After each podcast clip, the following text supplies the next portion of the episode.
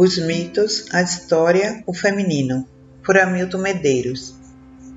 De acordo com as narrativas dos poetas, filósofos e historiadores da antiguidade, podemos identificar grandes semelhanças entre a visão que temos do feminino com a visão que os povos antigos tiveram durante séculos sobre este gênero tão incompreendido e, sobretudo, temido.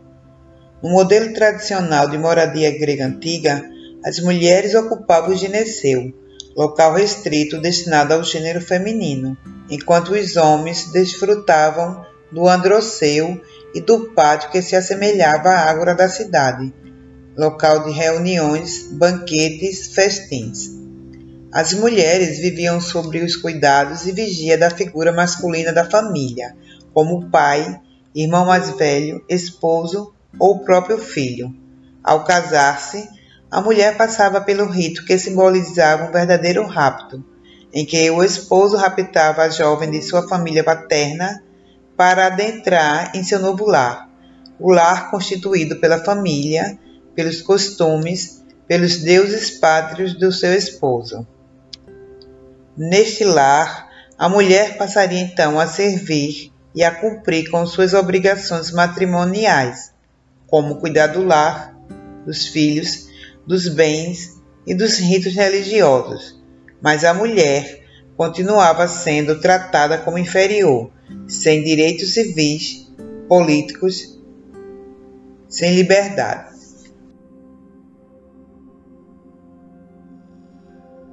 Autores como Aristófanes satirizavam da condição das mulheres e criavam narrativas sobre os perigos, segundo o pensamento masculino, o poder nas mãos das mulheres poderiam trazer ao lar, à cidade. Gineceu a Ágora, Praxágora, personagem de Assembleia de Mulheres, de Aristófanes, discurso em prol de uma mudança radical. O poder político, até então sob domínio dos homens, será assumido por mulheres. Com isso, o autor, através de sua peça cômica, apresenta uma informação histórica da visão que os homens tinham sobre o gênero feminino, gênero que traz perigos, desordem. Medeia, de Eurípides, surge como uma personagem feminina que protesta contra a condição das mulheres de sua época. Apesar de Medeia ser uma personagem fictícia de um texto teatral criado por Eurípides, temos aí um resgate histórico da posição que as mulheres ocupavam na antiga Atenas. Mulheres sem direitos, caluniadas, sem voz.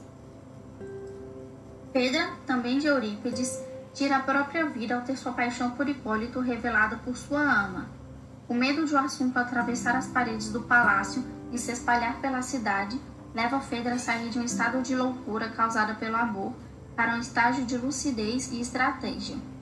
A personagem teme por sua honra, teme pelo nome da família ser jogado na lama e com isso ela decide tirar a própria vida pois as leis eram rígidas para o crime de adultério cometido por mulheres.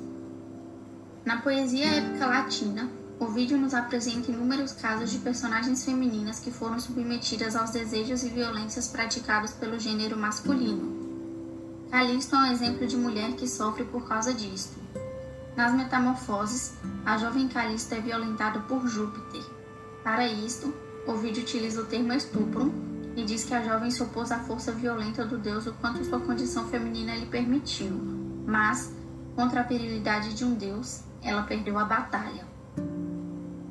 Procne e Filomena é outro mito do autor das Metamorfoses que falam sobre violência e dor no que diz respeito ao gênero feminino. Uma das jovens é estuprada pelo próprio cunhado que, para não ter o crime revelado, corta a língua da moça, a abandona na floresta para que esta morra sozinha. Porém, a jovem sobrevive e consegue denunciar o crime através de um bordado e, junto com a irmã, consegue vingar este crime cruel. Essas narrativas, dentre tantas outras, são importantes para que possamos enxergar como o feminino sempre foi tratado como algo astucioso para o mal e não para o bem, que passa por episódios de violências diversas, como uma forma de justificar a origem de algo, uma ordenação, como tenta o vídeo.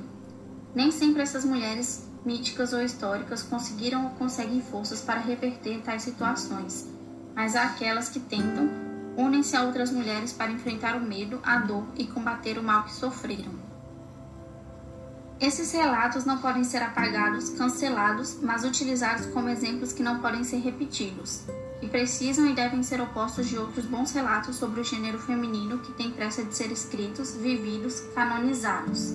E, para isto, deixamos alguns versos presentes em Medeia, nos quais Eurípides exprime, através do coro de sua peça, o desejo de que outros poetas começassem a compor poemas retratando a mulher de outra forma, diferente daquela já eternizada. Mas há de me afamar o câmbio da fama, honor se direciona à estirpe fêmea, infâmia não mais afetará as fêmeas. Versos 415 a 420, tradução de Trajano Vieira. Nímio, o tempo aflora em narrativa sobre a moira dos homens sobre a nossa.